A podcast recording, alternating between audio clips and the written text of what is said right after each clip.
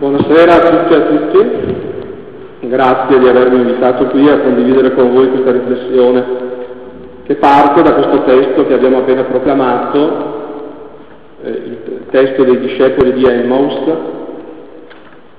che è testimonianza di un momento critico che ha vissuto la comunità cristiana degli inizi. E qual è stato questo momento critico? Quando hanno dovuto confrontarsi con l'assenza di Gesù. Già avevano sperimentato l'assenza di Lui quando l'hanno visto morire in croce. E infatti tutti se ne sono scappati perché le donne, perché le donne resistono. Eh?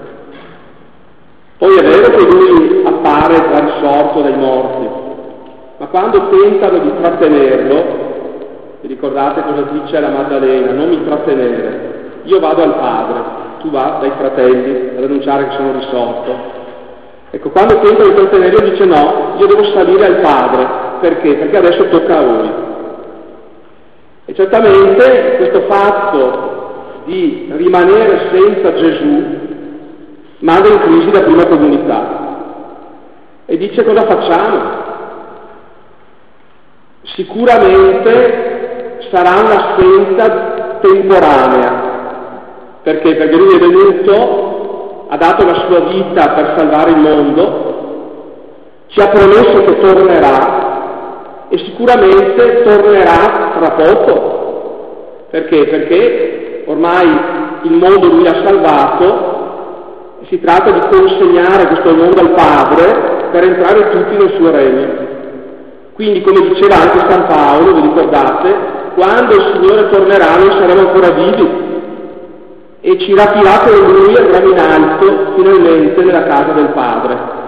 Quindi erano sì disorientati per l'assenza, però dicevano è un'assenza breve. Si chiama con un termine tecnico la imminenza della parusia, perché la parusia è il ritorno glorioso di Cristo alla fine dei tempi e loro pensavano che questa parusia eh, fosse questione di poco tempo. Quando invece il Signore ritarda e non arriva, vanno in crisi. Doppiamente in crisi. Primo perché Lui non c'è. Eh, e cosa facciamo quando abbiamo dei problemi? Eh, cosa facciamo quando ci sembra di essere in un mondo che non capisce il Vangelo? Cosa facciamo di fronte alle situazioni critiche? Perché finché c'era Lui eh, potevamo tirargli eh, la veste e dirgli Signore, ma quando lui non c'è, quindi come vivere di fronte a questa assenza? In più la crisi è anche perché dicono, sarà anche vero che lui ha salvato il mondo, ma cosa è cambiato? Si muore come prima, ci sono le guerre come prima, ci sono le ingiustizie come prima, e quindi vanno in crisi perché se da una parte lui è assente, dall'altra non vedono i segni di un cambiamento come sembrava essere questo annuncio di salvezza, di risurrezione, di vita nuova che era stato dato da Gesù e che aveva confermato quando era risuscitato dai morti. E allora ecco come elaborare questa assenza ritrovando una presenza diversa da quella che c'era prima, perché prima lui era presente fisicamente, adesso devono scoprirlo presente in un altro modo. Forse molti di noi hanno vissuto quella che si chiama in termine tecnico l'elaborazione del lutto, quando muore una persona cara, quando si rompe un amore, quando un'amicizia non si sostiene più e non puoi più contare sulla persona che era lì. Cosa fai? Un po' alla volta devi elaborare questa assenza trovando una presenza diversa. Molti di noi penso che di fronte ad esempio alla morte di una persona cara hanno elaborato l'assenza trovando una presenza di tipo interiore. È vero, mio padre, mia madre, mio fratello, mia sorella, mio amico, fisicamente non c'è più. Però misteriosamente sento che mi abita dentro. Ci vuole un passaggio da ciò che sta fuori a ciò che sta dentro.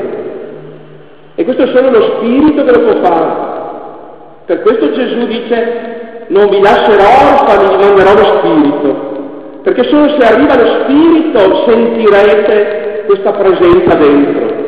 Perché lo spirito è come il soffio del vento. Dov'è? Non lo vedi, non lo tocchi, da dove viene, dove va. È come l'aria che è qua. Chi è che la vede? Però se manca per un attimo ce ne accorgiamo tutti. E allora ecco lo spirito che è questa presenza discreta di lui, perché è lo spirito di Gesù, è lui che ce l'ha dato, ce l'ha dato addirittura dall'alto della croce. Eh, alcuni degli evangelisti dicono, detto questo, spirò. E spirò non vuol dire semplicemente che emise l'ultimo fiato, vuol dire che donò lo spirito. Quindi lui morto e poi risorto diventa spirito che ci abita dentro. E allora c'è il problema di trovare un altro modo di sentirlo presente, un altro modo di sentire che non ci ha abbandonati.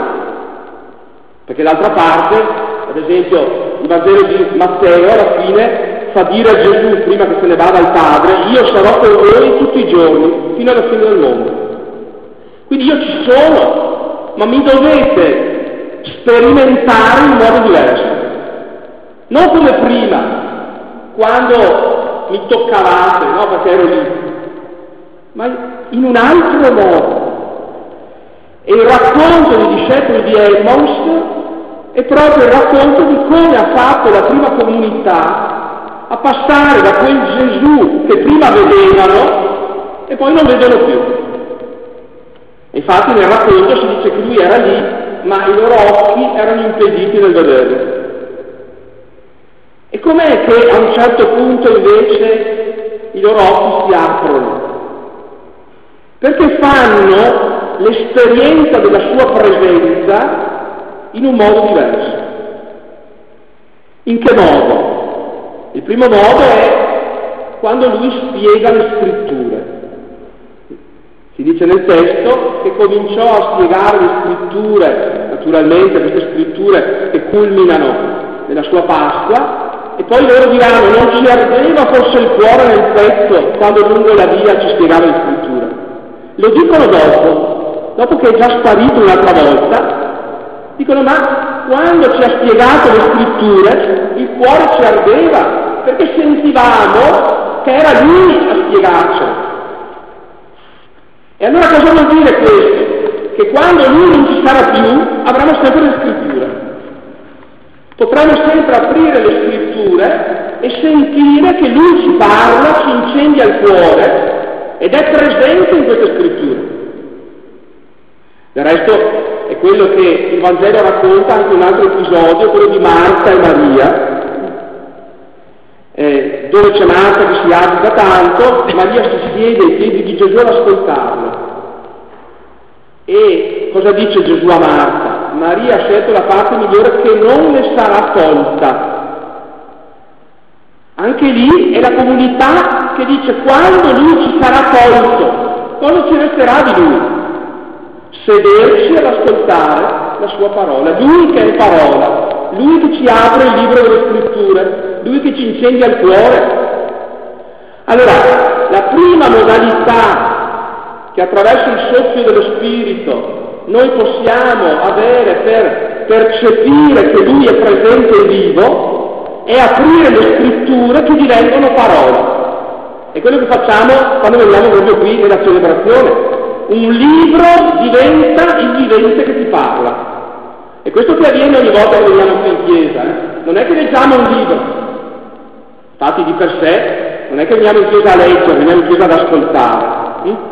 Perché? Perché il libro si apre l'Apocalisse, no? Si dice ma c'è un libro chiuso, ma chi lo aprirà? Il profeta piange, dove c'è? No, è, è l'agnello, cioè il Cristo che lo apre. E allora quelle scritture si aprono, diventano lui che ci parla lo ritroviamo, sentiamo la sua presenza, ci scalda il cuore e finalmente l'assenza diventa presente.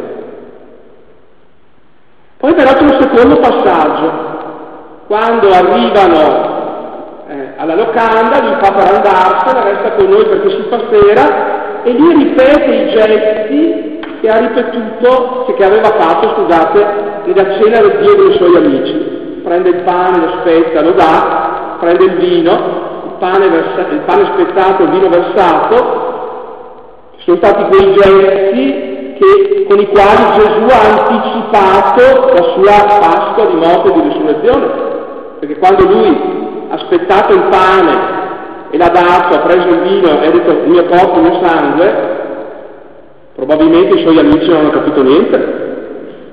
Quando è che hanno capito qualcosa? Quando non hanno visto appesa la croce. Io qualche volta dico ironicamente, se dopo l'ultima cena Gesù fosse tornato a casa sua e tutto fosse to- rimasto come prima, certamente non saremmo lì a ricordare quei segni. Cosa avrebbero detto i suoi amici? Ma che, che gesti ha fatto ieri sera? Quando il venerdì l'hanno detto appeso al legno, ha detto, ah, adesso comprendiamo cosa voleva dire quando ha aspettato il pane ha detto il mio corpo. Quando ha preso il vino ha detto il mio sangue. Ha anticipato in quei segni il suo corpo aspettato per amore, il suo sangue versato. E quando l'hanno visto risuscitato, aveva ragione di dire che il chicco di grano se va sotto terra e muore, marcisce ma dà frutto. Quindi è alla luce della Pasqua che quei gesti vengono interpretati. Mm.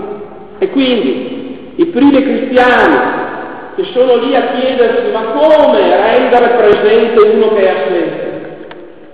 Eh, ricordano la consegna che aveva fatto lui, fate questo in memoria di me. E allora si trovano dentro le case all'inizio e ogni domenica, il giorno della risurrezione, spezzano il pane, fanno circolare il vino, perché dicono è il suo corpo, il suo sangue dato per amore dell'umanità. Allora il secondo modo con il quale l'assente si rende presente è attraverso il gesto eucaristico ma poi da lì partono tutti i sacramenti e parte tutta la liturgia della Chiesa. Quell'altro modo è quando si raduna l'assemblea e nei segni della liturgia vive la sua presenza. Eh, quindi no, da una parte le scritture che incendiano il cuore, dall'altra il pane spezzato che vuol dire quella radunarsi della comunità per porre i segni liturgici, che sono un altro modo con il quale lui si rende presente. Soprattutto quando, quando l'assemblea si trova insieme la domenica, che è il giorno del Signore, che è quel giorno che ogni settimana lui ci regala, proprio perché sentiamo che è al cuore della nostra vita perché sentiamo che nel ritmo dei giorni non siamo lasciati soli, ma settimana dopo settimana lui ci dà appuntamento perché io sono con voi tutti i giorni fino alla fine del mondo. E in questo pane che si spezza, in questo vino che si versa, ma in tutti i sacramenti che celebriamo, in tutti i momenti cui ci troviamo popolo che vive la liturgia, lì a radunarci c'è Lui, lui, il Cristo morto e risorto, che attraverso quei gesti liturgici ci comunica la sua comunità. Quindi questo è il secondo modo con il quale noi viviamo la sua presenza. Dopo le scritture, la celebrazione liturgica. Ma com'è che continua il racconto? Finalmente l'hanno visto perché gli occhi sono aperti allo spettacolo del pane, sul più bello che l'hanno visto spariva la loro vista.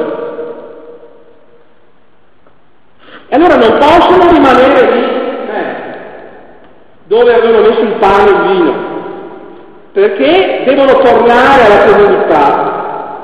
E lì comincia tutta la vita fraterna della comunità, perché poi ritorneranno alla comunità, questo è il capitolo 24 di Luca, sapete che Luca ha scritto un'opera in due parti, il Vangelo e gli Atti, eh, questa è, è l'ultimo capitolo del Vangelo, poi cominciano gli atti, che è tutta la vita fraterna della comunità. Perché? Perché l'altro modo che abbiamo per capire che lui è presente è nei fratelli e nelle sorelle con i quali noi condividiamo la fraternità di vita. Eh, questo lo dice per esempio il Vangelo di Matteo, quando al giudizio finale venite benedetti, quando? Quando l'hai fatto al più piccolo l'hai fatto a me. Quindi ne, nell'altro, eh, nel prossimo, nel fratello, nella sorella, nell'incontro con qualsiasi persona, tu puoi incontrare Cristo stesso. Allora, questo racconto è per dire che tre, i tre modi con i quali noi rendiamo presente Cristo, che sembra assente, le scritture aperte che divengono parole che incendia il cuore, il suo Vangelo, la liturgia che celebriamo insieme, soprattutto la domenica quando spezziamo il pane in Eucaristia, e l'amore fraterno, l'andare incontro all'altro. Cristo infatti è, è, è parola, è pane ed è fratello e sorella, se no? Lo incontro nella parola è lui, lo incontro nel pane eucaristico in tutta la liturgia, lo incontro eh, in ogni volta che incontro davvero l'altro sulla via della mia vita.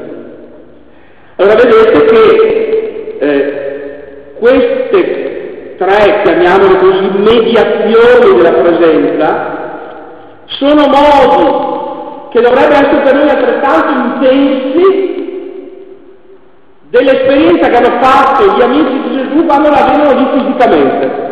Perché noi pensiamo beati loro perché era lì, lo toccavano. Ma non è vero neanche questo, perché molte volte tanta gente l'ha visto e non ha creduto in lui. E cos'è che dice eh, Gesù in quell'episodio di, di Tommaso, vi ricordate di Giovanni? Beati quelli che pur non avendo visto crederanno. Cioè noi siamo fortunati loro che avevano Gesù fisicamente lì. E paradossalmente Gesù dice fortunati voi, perché mi potete incontrare continuamente nelle scritture che divengono parola, nella liturgia in cui io vi raduno e nei segni liturgici in, vi incontro e nell'amore fraterno. E questi sono, ripeto, i tre grandi modi con i quali ognuno di noi e noi tutti insieme come comunità lo incontriamo continuamente. Naturalmente questo però bisogna farlo nel, nel soffio dello spirito, dicevamo, perché? Perché ricordavo prima la frase che Gesù dice alla Maddalena non mi trattenere. Perché noi tante volte, anche nelle relazioni tra di noi, vorremmo come catturare l'altra persona, sì no? Vorremmo come no tenerla, averla a nostra disposizione. Tante volte il rischio è questo, che tu non vivi in libertà la relazione con l'altro, ma in qualche modo vuoi catturarlo, vuoi metterlo in tasca, vuoi tenerlo per te. Allora è importante che questi tre modi con i quali noi viviamo l'incontro con Cristo siano nel segno dello Spirito. Perché se manca il soffio dello Spirito, noi crediamo attraverso questi modi di possedere Cristo per noi. Cosa voglio dire? Quante volte uno prende le scritture e dice io ho la verità in mano e quindi Cristo dalla mia parte e ci sono quelle letture, si dice, fondamentaliste delle scritture, no? dove uno pensa che perché lì è scritto così, in realtà la lettera uccide lo spirito da vita, in maniera un po' ironica, dice, la Bibbia è un bel libro, ma prendete una edizione della Bibbia magari di quelle belle sode, rilegate, e tirate in testa uno. Mm, potete farlo fuori. Tante volte si prende, eh, anche nel, storicamente la Chiesa ha fatto questo, ma si prende una frase, magari delle scritture, in nome di questa, qualche volta succede con i testimoni di Geova, che prendono una frasetta e in base a quella frase, per esempio non fanno le trasfusioni, non fanno sono modi dove tu pensi, come quando fisicamente ti attacchi una persona non la voglio più, così pensi che hai in mano la verità perché qua è scritto così, è scritto così. Ma questo può avvenire anche per la liturgia. Quante volte, adesso un po' meno, c'è l'idea che siccome io sono uno che va in chiesa, siccome ho praticato, siccome ho fatto il rito, sono a posto, no? E in qualche modo questo pensare che tu hai catturato Cristo per te perché, perché in qualche modo, perché la celebrazione liturgica diventa, il, si dice, il ritualismo, no? un modo di pensare che eh, siamo a posto e siamo bravi cristiani solo e solamente perché abbiamo fatto la pratica religiosa. Mm. Eh, oppure appunto pensare eh, che il Cristo lo abbiamo solo noi, mentre per fortuna nel suo spirito abita la faccia della terra. Quindi ci sono dei modi oppure certe forme anche di vivere la liturgia in maniera come dire, di, attaccar, attaccarti alle nostre devozioni in modo tale che pensi che puoi manipolare Dio come vuoi. Pensiamo a che abbiamo interpretato anche tante volte eh, il ricordo dei defunti nella messa, ad esempio. No? Eh, insomma, io ho pagato la messa, è per il mio morto. Mm. E allora se io ho pagato la messa è per il mio morto, questo qui andrà in paradiso, avrà la precedenza sugli altri. Cioè, molte volte, oppure il fatto di dire faccio questo così il Signore mi dà la grazia. Alcune volte abbiamo questa forma di cattura di Dio, ma come? Io sono venuto, ti ho fatto, ho fatto l'offerta, sono venuto a messa, ho fatto... Allora tu adesso devi darmi quello che... In questo modo di rapportarsi a Dio che diventa uno scambio. Io ti do una cosa, tu me ne dai un'altra. Mm. Quindi anche il momento liturgico può essere problematico se tu pensi che attraverso la liturgia puoi tirare Dio dalla tua parte in modo che faccia quello che vuoi tu. Ma questo vale qualche volta anche per la pratica dell'amore fraterno, dove alcune volte la si vive con una sorta di o esibizione di quanto bravi siamo noi, o modi per in qualche modo sì, legittimarsi e pensare che alla fin fine meglio di me non c'è nessuno.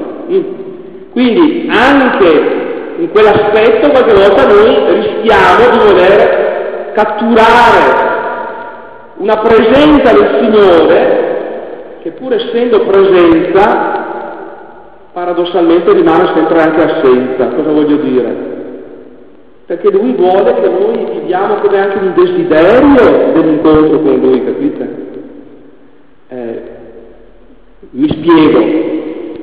Eh, io dico sempre, non ho mai patito l'assenza di una persona che non mi interessava. Sì o no? Perché se una persona mi interessa, quando non c'è, sento il desiderio di... Invece qualche volta io dico che certe persone, magari anche a casa tua, divengono come i soprammobili. Sapete, questi soprammobili sono in casa, ormai sono lì da sempre, salvo che non si rompano, nessuno se ne accorge. Volte mi sembra, mi sembra che c'era qualcosa lì. No, non sai cosa, ma sai che adesso c'è il buco. Qualche volta marito, moglie, genitori, diventiamo come soprammobili. Eh, e diamo per scontata la presenza. E quando vai per scontata la presenza di Dio non c'è più il desiderio dell'altro, non c'è più la tensione verso l'incontro. Ecco perché queste forme che noi abbiamo, cioè le scritture che apriamo, la liturgia che celebriamo, l'amore fraterno, sono sì modi di incontrarlo, ma non per ritenersi a posto, ma per accendere ancora più il desiderio di Lui.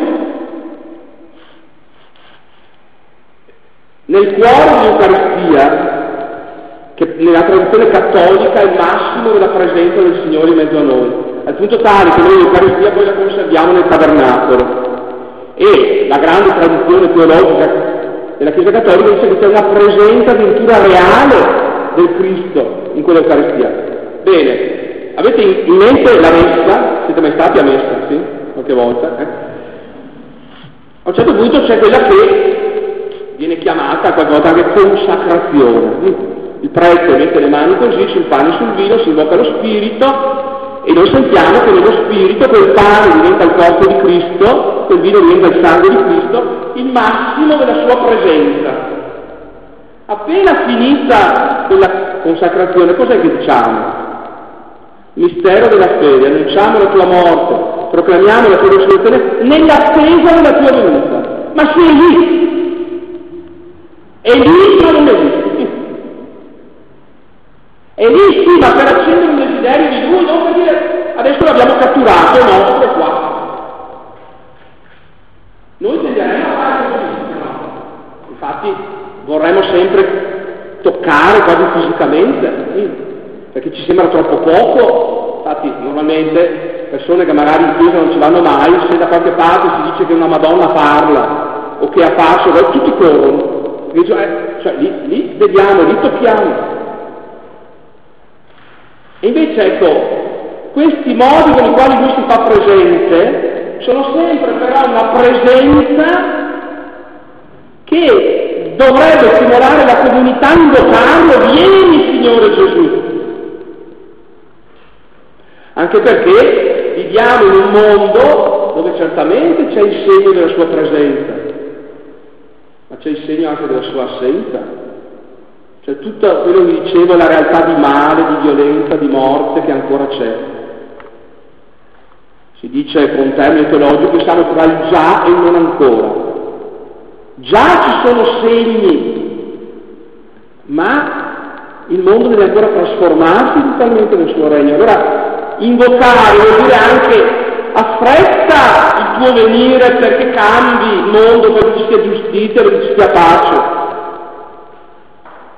Quindi quando noi ascoltiamo la sua parola, la scrittura, quando celebriamo la liturgia, quando siamo fraternamente, non è per essere a posto, fatta anche questa, siamo a posto, ma è paradossalmente per inquietarci di più, non nel senso di perdere il sonno, ma nel senso di dire non possiamo stare seduti tranquilli, pacifici, perché certamente noi sentiamo che lui non ci ha abbandonati, ma sentiamo che tutto un mondo sta invocando che finalmente ci sia salvezza, che finalmente ci sia pace, che finalmente ci sia giustizia. Ogni volta, soprattutto che ci troviamo nella liturgia, dovremmo da una parte sentirci confermati perché lui ci raduna, perché lui spetta la parola, si fa fare per noi, ma dovremmo sentirci come anche inquietati. Infatti il momento liturgico attesta, si dice, il tuo essere cristiano, ma contesta, cioè ti inquieta, ti mette per strada anche con una tensione nuova per dire Signore dove sei? Dio dove sei? Tutte le scritture hanno dentro questa grande domanda e a domandarsi dove Dio non è chi non crede, ma proprio il credente che si domanda Dio dove sei. Quindi un Cristo presente, ma che con la sua paradossale assenza fa scaturire un desiderio che davvero l'Evangelo faccia strada, che davvero lo Spirito entri nei cuori di tutti, che davvero Lui possa essere il Signore del mondo della storia, cioè che possa quel desiderio di felicità, diciamo pure che nel cuore dell'uomo e di ogni donna, compiersi finalmente. Quindi non abbiamo modi, scusate se lo ripeto, per catturare lui e mettercelo in tasca, ma noi abbiamo le scritture, noi abbiamo i sacramenti, noi abbiamo, siamo a posto. Ma sono modalità che continuano a suscitare in noi anche appunto una inquietudine sana e il mio cuore inquieto finché non riposa in te, diceva Agostino. Un po' come dovremmo essere, dicevo prima anche a casa nostra, quando tu dai per scontato che il marito o la moglie che è lì, è, lì e basta, devi in qualche modo continuare a desiderare e a sentire un impegno ulteriore Un'altra sottolineatura mi pare importante in questa assenza che si fa presenza nelle scritture della liturgia e nell'amore fraterno, ma rimane anche assenza, è che in ogni caso, sia le scritture, sia la liturgia, sia l'amore fraterno, sono modi di incontrarlo non in maniera individualistica, ma costituendo un noi che è poi il noi della Chiesa. Perché alla fin fine eh, queste realtà che cosa fanno? Generano Chiesa. Come nasce la Chiesa? Quando delle persone si mettono ad ascoltare le scritture, che sono la sua parola, a celebrare no, la liturgia, per l'Eucaristia e a vivere l'amore fraterno. Quindi attraverso questi tre modi per i quali lui si fa presente, noi continuamente diventiamo Chiesa. Il giorno in cui nessuno più ascolta le scritture, nessuno più celebra i sacramenti e nessuno più vive la vita fraterna, la Chiesa muore, o no? Quindi sono le esperienze generative di noi come Chiesa. Noi siamo continuamente generati da questa realtà. Ma io stesso se smetto di ascoltarlo, se smetto di incontrarlo nella celebrazione, se smetto di incontrarlo nel fratello e sorella, muoio come cristiano. E lo stesso una comunità. Il giorno in cui la Chiesa non ascoltasse più le scritture, non celebrasse più la liturgia e non vivesse la vita fraterna, morirebbe. Quindi il nome della comunità è generato da queste tre realtà. Però il nome della comunità e anche ciò che ti dona questa tre realtà. Da dove vengono le scritture della comunità? Sì o no? È la comunità che mi ha dato le scritture, non ci fosse stata una comunità di discepoli che poi hanno ascoltato, hanno cominciato a scrivere, hanno tramandato, noi non avremmo le scritture. Chi ti dona la liturgia, chi ti dona i sacramenti? La comunità.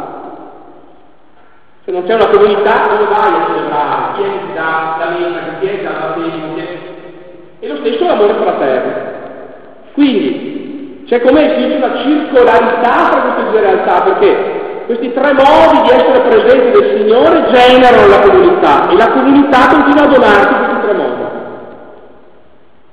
Il noi nasce da lì e questo noi della comunità è la realtà che ti permette continuamente di affidare a queste scritture, di vivere questo momento eh, di incontro liturgico e di vivere anche nell'amore fraterno. Questi tre modi, allora abbiamo detto l'ascolto delle scritture come parola che è lui, la celebrazione, in particolare l'Eucaristia, ma di tutti i sacramenti della liturgia e la vita fraterna, come sono in qualche modo strutturati insieme? Perché? Perché potremmo anche dire, ci potrebbe bastare l'ascolto delle sue parole che ci incendia il cuore e poi la pratica di vita, cioè ascolto diciamo, la parola di Dio e la metto in pratica. Perché tra il momento delle scritture e il momento poi della pratica di vita fraterna, in mezzo c'è la celebrazione liturgica? Potremmo anche farne a meno. Uno dice io ascolto il Vangelo e lo metto in pratica, perché devo andare in chiesa? Perché volte lo si dice, no? Mi capita dico, guardi reverendo, io non vengo mai in chiesa, sono un buon cristiano lo stesso. Perché? Perché cerco di essere onesto. E la cosa è essere onesti, ma io ho tanti amici non credenti che sono onesti, per fortuna, magari più di me. Quindi non è che il fatto di vivere onestamente sia... Che se, e ho appunto di amici non credenti che fanno gesti di amore molto più grandi dei miei. Allora, questa idea, perché noi siamo passati, a me, da un tempo in cui il cristiano era che andava in chiesa, al tempo in cui si dice se non vado in chiesa, cioè il momento liturgico a che serve? Potremmo dire ci basta un Vangelo che ci ispira, che ci dice le cose grandi, e poi una pratica di vita. Cosa occorre passare in mezzo attraverso il momento liturgico?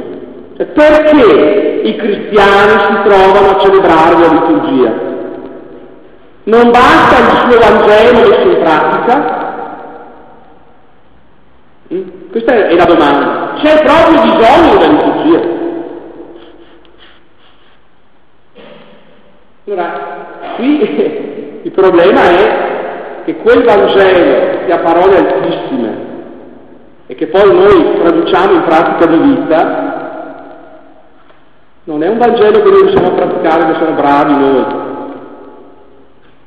ma lo possiamo praticare solo se ci afferra il suo spirito, solo se è lui dentro di noi a cambiarci, per poter davvero vivere fino in fondo quella pratica di vita che poi è l'amore fraterno. Ecco il motivo per cui da sempre la Chiesa, tra l'ascolto della sua parola e la pratica di vita, ha messo in mezzo il momento celebrativo, per dire a se stessa, ma per annunciare a tutti, che riuscire a vivere quella che Paolo chiama la conformità a Cristo, per me vivere Cristo, lo si può fare solo se sei reso nuovo dal suo spirito nell'incontro che avviene attraverso il momento di Tuzzi. Ma non perché questo spirito soffi solo su coloro che vengono in chiesa, perché per fortuna soffia anche su altri, ma noi celebrando l'incontro con il Cristo nella liturgia, riconosciamo che lì dove qualcuno vive l'amore, anche lo, quando non lo sa, lo vive nello spirito del Cristo che abita la sua vita. Perché per fortuna il Cristo abita la vita anche di chi non è cristiano, anche di chi è non credente.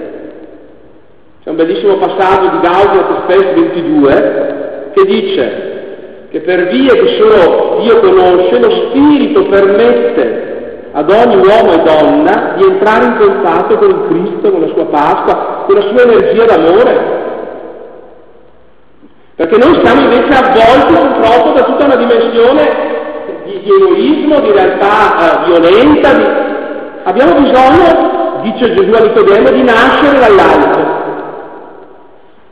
cioè solo se ti afferra lo spirito di colui che è amore tu riuscirai ad amare. Se no verrà fuori il peggio di te. E purtroppo lo sappiamo benissimo. Per questo noi pensiamo che questo Cristo sia come appunto l'amore del Padre che lui ha immesso dentro il mondo la storia del cuore di uomo e donna per, per contrastare tutte le realtà di violenza, di morte, di egoismo e permettere che riusciamo a costruire amore, pace, giustizia, fraternità. Per noi la Pasqua del Cristo è veramente come un'energia atomica di bene che si è inserita nel cuore non solo di ogni uomo, ma del mondo e addirittura del cosmo, dice Paolo, perché la creazione geme e soffre perché sta attendendo di diventare cieli e terra nuova. Ecco, ogni volta che noi celebriamo la liturgia celebriamo questo mistero che sta al cuore del mondo, al cuore addirittura del cosmo. Teilhard de Chardin, che era appunto uno scienziato gesuita, ha parlato addirittura di Cristogenesi. Sapete, cioè ha riletto tutta l'evoluzione, i vari passaggi, fino a dire che ci sarà un momento in cui tutto sarà trasformato in questo Cristo cosmico che noi celebriamo ogni volta che ci troviamo a celebrare l'Eucaristia. C'è un bellissimo libretto di Alsa si chiama La Messa sul mondo, perché lui era nelle steppe della Cina e stava facendo una campagna di scavi, perché appunto era uno studioso scienziato, e non aveva il pane e vino per dire la messa. Però ha visto nella grande steppa cinese il, il sole che si alzava e immaginato che fosse come una grande ostia e ha detto, allora, qual è, noi di solito mettiamo di pane e vino, ma diciamo che frutti della terra, cioè, è tutta la realtà, tutto il mondo del cosmo che nel Cristo viene trasformato per diventare quel mondo nuovo verso il quale andiamo. E questo vuol dire celebrare la liturgia, celebrare quella trasformazione che Cristo ha messo dentro il cuore di ogni uomo e di ogni donna, ma anche, ripeto, nel cuore del mondo della storia, perché se non la metteva lui, il rischio era che il mondo naufragasse se stesso. Qualche volta ne giudichiamo anche oggi, no? Mia nonna diceva sempre il Signore è stanco e molla giù il coperchio, no? immaginando che il cielo sia come un coperchio, è così stanco che lo molla giù. Mm Tante volte diciamo il mondo sta distruggendosi, umanamente sembra così, ma nella fede, se la fede, si sta trasformando nel mondo nuovo. E questo lo, lo fa lo Spirito di Gesù, perché è questo Spirito che lui ci ha acquistato a prezzo del suo sangue, suo corpo spezzato per amore. Allora, capite che ogni momento in cui si celebra la liturgia, noi stiamo celebrando la forza esplosiva che cambia addirittura il cosmo e non solo il cuore dell'uomo. Anche quando siamo in una piccola comunità dove c'è un prete e due persone anziane che in maniera magari così come possono rispondono alla messa, noi diremmo che senso ha quella messa lì. Un prete e due ciocche, eh, per dirla alla Veneta, eppure anche in una liturgia così che sembrerebbe insignificante, si sta celebrando l'incandescenza d'amore che cambia il mondo, la storia, il cuore degli uomini, la possibilità di dare senso alla vita. Ecco perché la Chiesa celebra, capite? Perché in quel momento in cui celebra gli si aprono gli occhi e riconosce il Cristo come colui che sta, anche se non sembra, cambiando la realtà profonda di ciascuno di noi, di tutti noi, del mondo intero.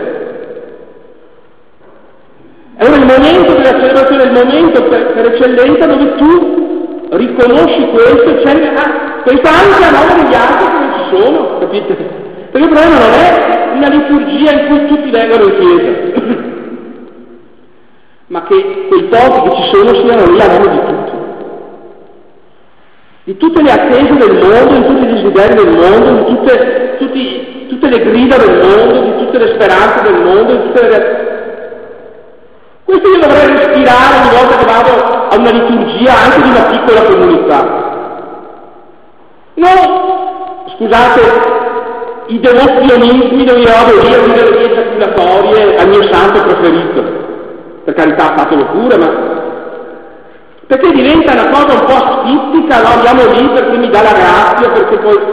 No, io sono lì a vibrare con le dimensioni di un mondo, di una storia, che se mancasse questa energia d'amore, questa forza, questo spirito, questo Cristo morto di corpo, allora si parla di noi.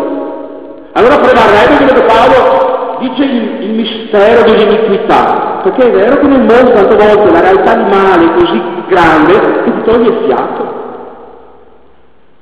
E infatti molte volte siamo come immersi in quello che Paolo chiamava il mistero dell'iniquità, cioè questo senso di essere travolti da una realtà di violenza, di morte, di ingiustizia, o di malattia, o, o di mancanza di speranza, di... come le tenebre che coprivano l'abisso all'inizio, prima che, che il mondo ci fosse, l'antico racconto dice c'era un abisso e Tegel che voleva l'abisso. Ma cosa come tornare lì? Ecco, come contrastare tutto questo? Come essere uomini e donne di speranza, ma non perché semplicemente diciamo sì, speriamo che domani sia bel tempo, ma perché sentiamo che qualcuno ha dato la vita per questo. Ecco il celebrare. Ma allora voi capite che non è la Chiesa che si chiude dentro le chiese a, a fare le proprie cose. E penso, faccio un esempio, a quanto sia triste quando vedi una celebrazione, esempio classico, so, la messa domenicale, arrivano tutte la preghiera dei fedeli e al massimo che si fa è di leggere delle, il foglietto dove ci sono già scritte 3-4 preghiere, mentre io dovrei sentire lì, so, per, per esempio, i problemi di quella comunità, Cosa è capitato in quella settimana? Le situazioni che, che domandano eh, di essere eh, riconciliate, le speranze che sono nate, la... oppure certi avvenimenti nei quali sono stati coinvolti tutti. È come un esempio per dire, se almeno nella preghiera fedele io non respiro un po' un respiro dei problemi del mondo, della storia, della realtà, come faccio a dire che lì C'è l'incontro fra il Cristo, la sua Pasqua, la sua energia d'amore e il mondo, la storia, gli avvenimenti, il cuore di ciascuno di noi.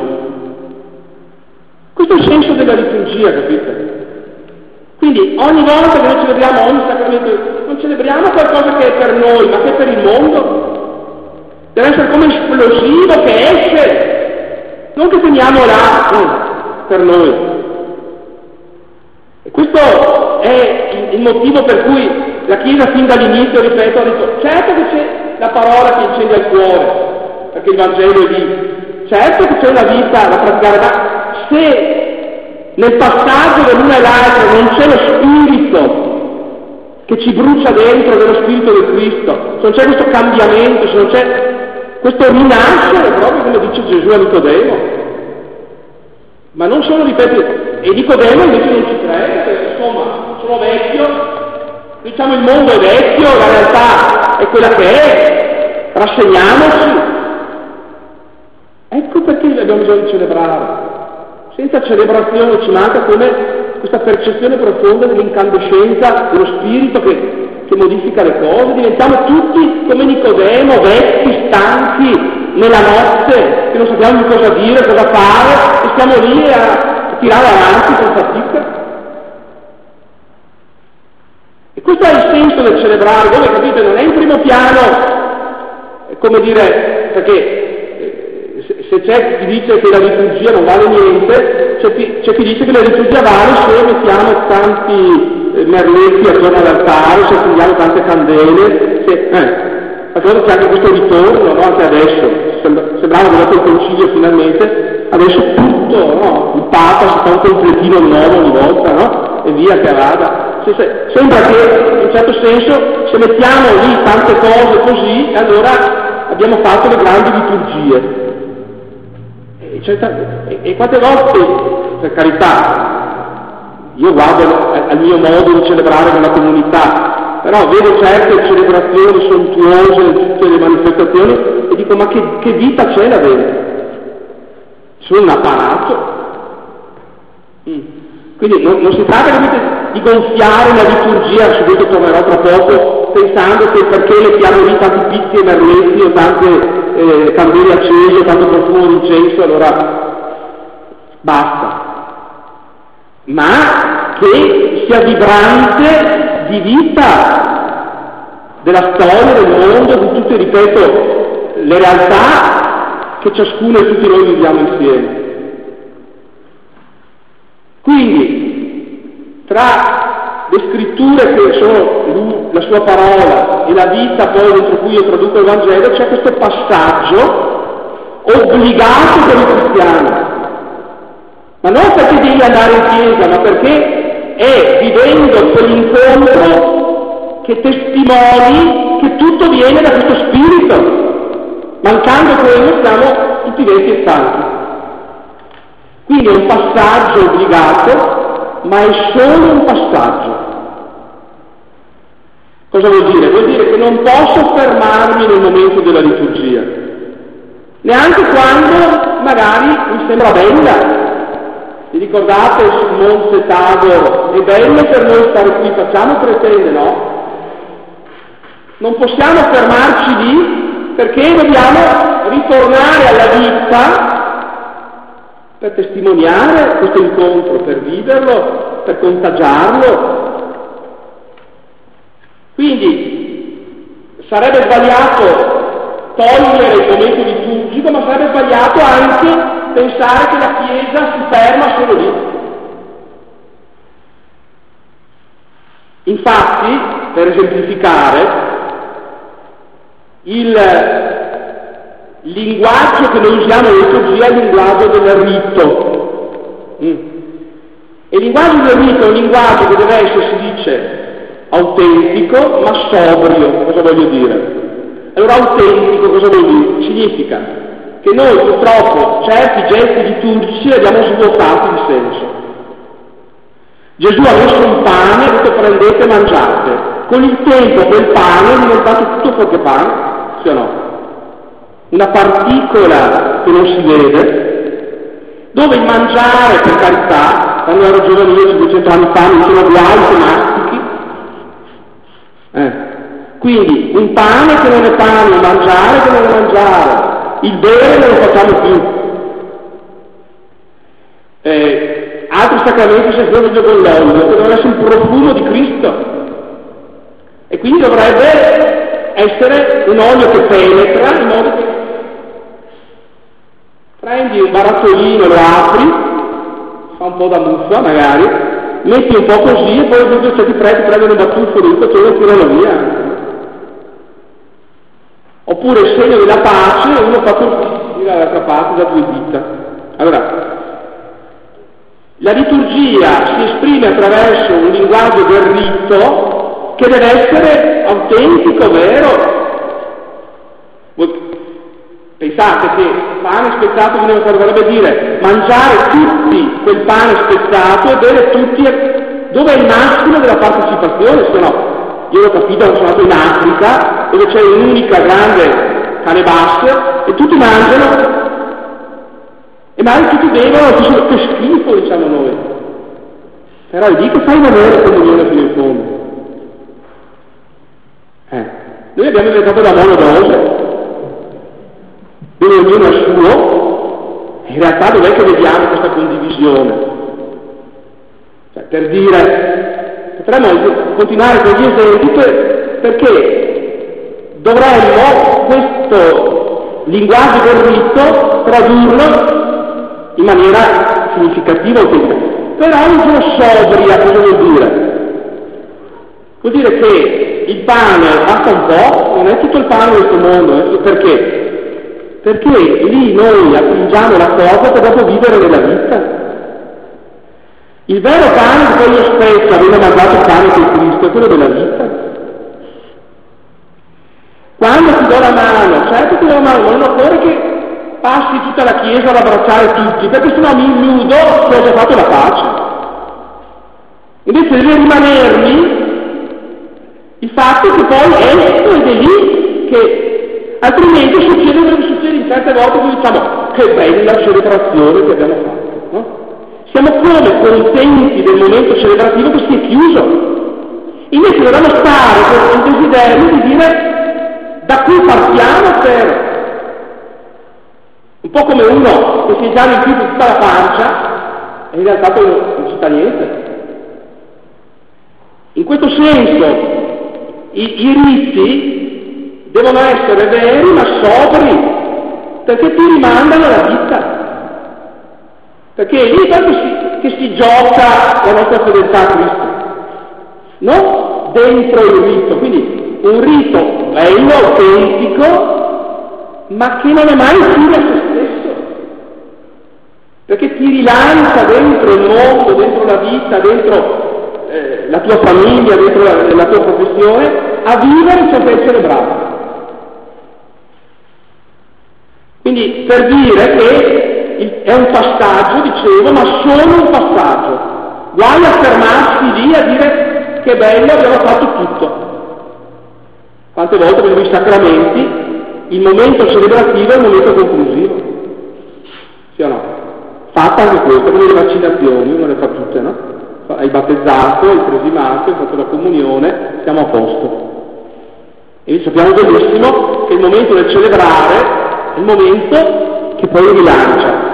Allora qui andiamo a una frase famosissima della Sacrosantum Concilium, che è il documento appunto sulla liturgia, che dice che la liturgia è in latino culmen et fons, culmine e fonte, punto di arrivo e punto di partenza, perché c'è un prima, e il prima che cos'è? È la tua vita illuminata da quelle scritture, da quella parola che è lampada dei miei passi. Quindi io vivo la vita, la vivo insieme agli altri, la illumino con la parola di Dio e poi la porto al momento in cui la celebriamo insieme. E poi da lì riparto come fonte, perché come diceva già il padre della Chiesa, noi cosa facciamo per esempio ogni domenica? Arriviamo lì con una settimana di vita e portiamo lì questa settimana perché, perché celebriamo ciò che abbiamo vissuto. Perché abbiamo vissuto delle realtà di vita, una realtà magari anche di fede, abbiamo condiviso la parola, eccetera. Poi da lì impartiamo per vivere ciò che abbiamo celebrato. Quindi ogni settimana è come riassuntiva, è come la liturgia si dice come la punta dell'iceberg, sapete, le montagne di ghiaccio. C'è sì la punta che si vede, ma c'è tutto un prima e tutto un dopo, mancando il quale tutto crolla. Ecco, molte volte la liturgia sono il momento in cui vai in chiesa a fare qualcosa. Prima e dopo non c'è niente. Allora abbiamo bisogno di un prima, che è soprattutto appunto l'ascolto delle scritture che ci illumina la vita, abbiamo bisogno di un dopo che è la vita trasformata per vivere la fraternità. Allora ha senso anche il momento culmine che diventa fonte, che è quello della liturgia. Allora comprendiamo perché il Concilio stesso vada letto mettendo almeno in sequenza che sono i, grandi, i quattro grandi documenti del Concilio. Quello sulla parola di Dio, dei verbi, perché? Perché tutto parte dalle scritture, perché le scritture non sono un libro, ma sono lui che ci parla, è la sua rivelazione, è il suo amore che ci viene comunicato, in religioso ascolto della parola, no? Quindi da una parte siamo un popolo che ascolta le scritture, che poi celebra i sacramenti, ma come popolo di Dio, ecco due esempi, popolo di Dio dove tutti siamo sacerdoti. Perché ecco, lo dice anche Sacrosanto Concilio, insieme Sacrosanto Concilio è stato il primo documento della storia eh, è stato più chiaro poi quando hanno fatto un esempio, soprattutto il numero 12 dice tutti noi siamo consacrati con l'olio del battesimo e questa consacrazione si fa sacerdoti non è il prete il sacerdote è ogni cristiano.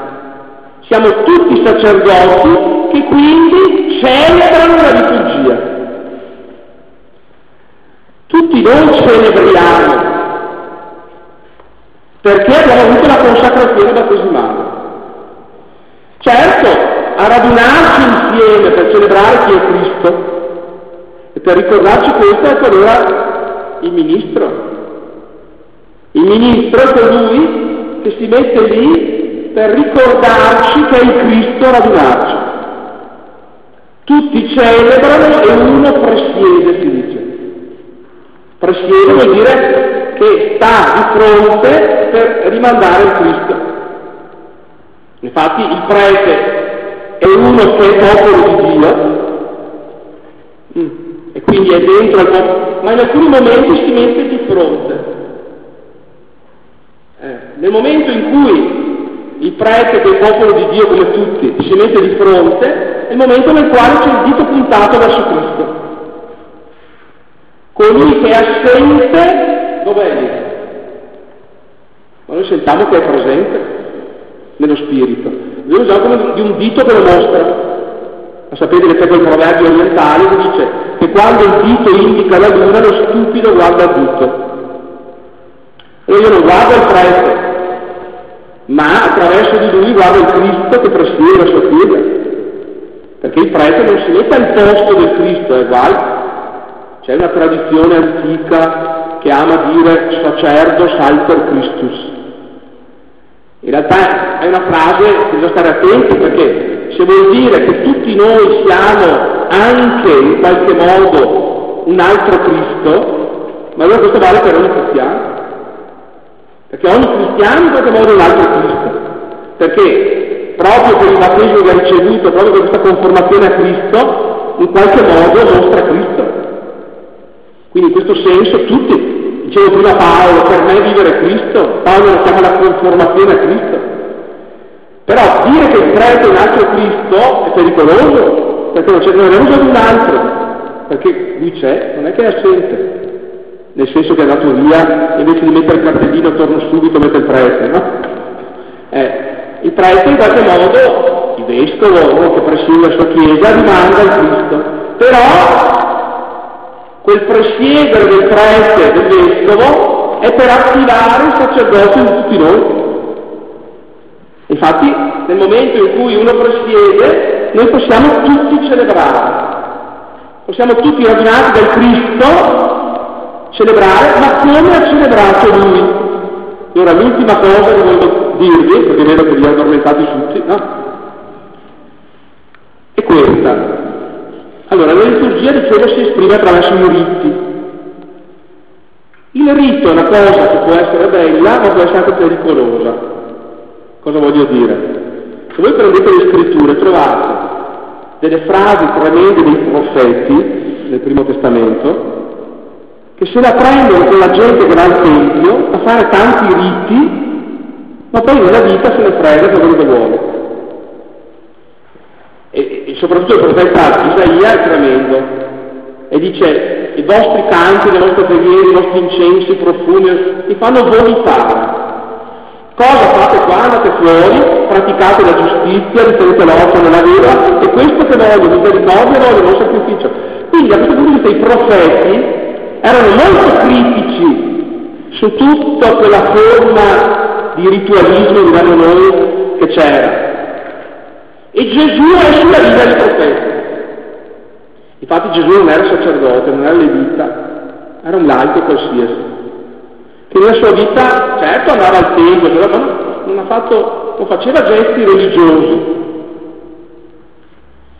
E quindi l'unico, tra virgolette, rito che ha fatto Gesù è stato quello che dicevo prima. Cioè la notte in cui fu tradito, in quella cena da Dio dei suoi amici, prende il pane, lo spezza, lo dà, prendete e mangiate, prende il vino, prendete e bevete e fate questo in memoria di me. Quello è l'unico rito che fa Gesù, l'unico, ma è un rito che rimanda alla vita. Perché lo ha fatto perché poi gli avrebbe dato la vita sul serio. Non si è limitato a farlo sulla, sulla tavola, ma l'ha fatto dentro la vita. Ed è quello che dice uno splendido testo, anche se un po' difficile, del, del Nuovo Testamento, la lettera agli ebrei, che mette in parallelo il modo antico di fare i riti con Gesù. Allora il sacerdote andava al Tempio, dava no, il profumo de, de, dell'incenso, uccideva eh, il sangue del toro, degli agnelli, non così Cristo, perché Cristo dà la sua vita. Il sacerdote di Cristo è un sacerdote di vita, perché lui è la vittima offerta. Allora, se noi siamo sacerdoti in Cristo, anche noi siamo sacerdoti così. E quando Gesù, dopo aver spezzato il pane, ha dato il vino, e ha detto prendete mangiate, prendete bevete, dice fate questo in memoria di me, non voleva significare dite tante messe, ma spezzate la vita per amore come ho fatto io. Quella è la vostra vera liturgia. Quella è la vostra vera messa, tra virgolette. Quando spettate la vita per amore. Mm? Quindi è dentro la vita che noi diventiamo noi stessi, dice Paolo, ostia santa gradita a Dio. Voi siete il profumo di Cristo, voi siete il tempio dello Spirito. Voi con tutta la vostra vita celebrate. E infatti il momento nel quale noi celebriamo la liturgia è per ricevere la forza dello Spirito e poi andare dentro la vita a fare quello che ha fatto lui. Infatti Gesù tra la frase questo è il mio corpo oh, spezzato, il primo versato, fate questo in memoria di me, in mezzo ci, ci mette prendete, mangiate, prendete e bevete, cioè unitevi a me attraverso il gesto di mangiare e bere, che mangiare e bere vuol dire una comunione, infatti lo diciamo anche dal punto di vista affettivo, perché volte diciamo alla persona che amiamo, ti mangerei di baci, o no? Infatti io dico sempre che rimango in sovrappeso quando ci sia tanto da mangiare, no? Allora, ti mangerei di baci, per dire che mangiare è un modo per unirsi, Qui noi mangiamo beviamo, ci uniamo a Lui per poter fare quello che ha fatto Lui. Quindi io so benissimo, dico sempre, quando arriverò dal Signore, non mi dirà, caro Dario, quanto non sei detto. Mi dirà, io ho avuto fame, tu mi hai dato da mangiare il sede, ma siccome state da solo non ce la faccio, che ogni domenica mi trovo con la comunità, a mangiare di Lui, a bere di Lui, ad ascoltare la Sua parola, incontrare Lui, perché Lui dentro di me mi permette poi di farmi cibo per gli altri. No, col cavolo che io mi spento per amore, penso di me. E allora da subito i cristiani dicono, ah, troviamoci e facciamo il gesto che ha fatto lui. Ma non perché dobbiamo andare a ascoltare messa, ma perché dobbiamo unirsi a lui attraverso aspettando il pane, mangiando, il vino bevendo, perché allora se ci uniamo a lui, poi nella vita possiamo fare quello che ha fatto lui. E questo avviene anche quando vicino all'Eucaristia che è il primo fondamentale sacramento, l'unico che ha fatto Gesù, ci mettono il battesimo. E cosa fanno? Avevano già la pratica del battesimo di Giovanni, che era stato conosciuto anche da Gesù, i primi discepoli di Gesù erano i discepoli di Giovanni, quindi prendono il progetto di Giovanni, però dicono un altro modo per unirsi a Cristo. Allora ci uniamo a Cristo quando mangiamo e beviamo, ma ci uniamo a Cristo anche quando ci immergiamo in quell'acqua, perché immersi quell'acqua è entrare nella sua morte, nella sua risurrezione. Sapete che la parola battezzare in vuol dire immergere. Il battesimo si faceva per immersione, perché è come andare dentro una tomba, perché muore l'uomo vecchio, muore l'uomo egoista e nasce l'uomo nuovo in Cristo. E allora i, i, due grandi sacramenti fondamentali di tutta la liturgia, di tutto no, il, il celebrare della Chiesa, sono l'Eucaristia e il battesimo, che sono in modi diversi che cosa? Un unirsi a Cristo e a questa forza d'amore che Lui ci ha messo fino a dare la vita. Dio ha amato il mondo da dare suo figlio. Lì c'è la forza che cambia il mondo. Ma come faccio a mettermi dentro la forza di Ecco, mangiando, bevendo di lui, immergendomi in lui. E tra l'altro i cristiani il battesimo da subito l'hanno fatto una volta, diciamo una volta in vita, mentre l'Eucaristia di ogni settimana. Perché da una parte c'è un gesto che una volta per tutte mi unisce a Cristo. E la caratteristica del battesimo deve essere una volta in vita. Ma dall'altra ogni settimana bisogna di immergere, un po' come chi di voi è sposato, quello che il stile detto una volta per tutte ma se non lo ripeti continuamente dentro la vita, ti sfido a stare insieme ancora. Quindi tutte le cose grandi hanno bisogno di essere scelte una volta per tutte, ma hanno bisogno di essere continuamente no, rigenerate. Tutte le grandi scelte hanno bisogno di un sì definitivo, ma poi anche di un sì continuativo. Ecco allora la liturgia per i cristiani, soprattutto attorno a queste due grandi esperienze, quella radicale del battesimo dove mi immergo in Cristo e ne esco nuovo, con la sua forza, la forza della sua pace, del suo amore, e quella di ogni settimana, ogni settimana, ogni settimana, e ogni settimana. Perché continuamente ho bisogno di unirmi a lui mangiando e bevendo. Una volta per tutte e continuamente. E questa è un po' la struttura fondamentale appunto della eh, vita eh, del cristiano, per cui in sintesi, e concludo sul serio, nel momento liturgico noi cosa facciamo? Non solo, appunto, come dicevo prima, celebriamo questa forte incandescenza della Pasqua, quell'esplosione d'amore che è avvenuta lì, ma ci uniamo a questa esplosione d'amore, ci mettiamo dentro a questo gesto pasquale, siamo presi dentro da Lui per poter poi dentro la vita fare quello che ha fatto Lui. Ecco allora il bisogno che abbiamo di celebrare per dare speranza al mondo, come dicevo prima, no? Ogni liturgia che celebra è sempre il cuore incandescente d'amore che sta, anche se non sembra, cambiando il mondo della storia, ma diventa anche un modo nel quale ciascuno e tutti noi come comunità ci uni, unifichiamo continuamente a Lui, al tale che diventiamo il suo corpo. Sì o no? Alla fin fine noi siamo il corpo di Cristo che è la Chiesa. Mm? Perché siamo identificati col suo corpo d'amore, quello è un corpo che si spezza per amore, deve essere un corpo che si spezza per amore nella vita. E allora, mangiando il corpo di Cristo, diventiamo il corpo di Cristo. immergendoci nella parte di Cristo del battesimo diventiamo il suo corpo, vivente nella storia. E, e, questo allora permette di capire, come dicevo prima, che abbiamo profondamente bisogno della liturgia, ma la liturgia da sola non basta. Parte dalla parola ascoltata e arriva alla parola vissuta.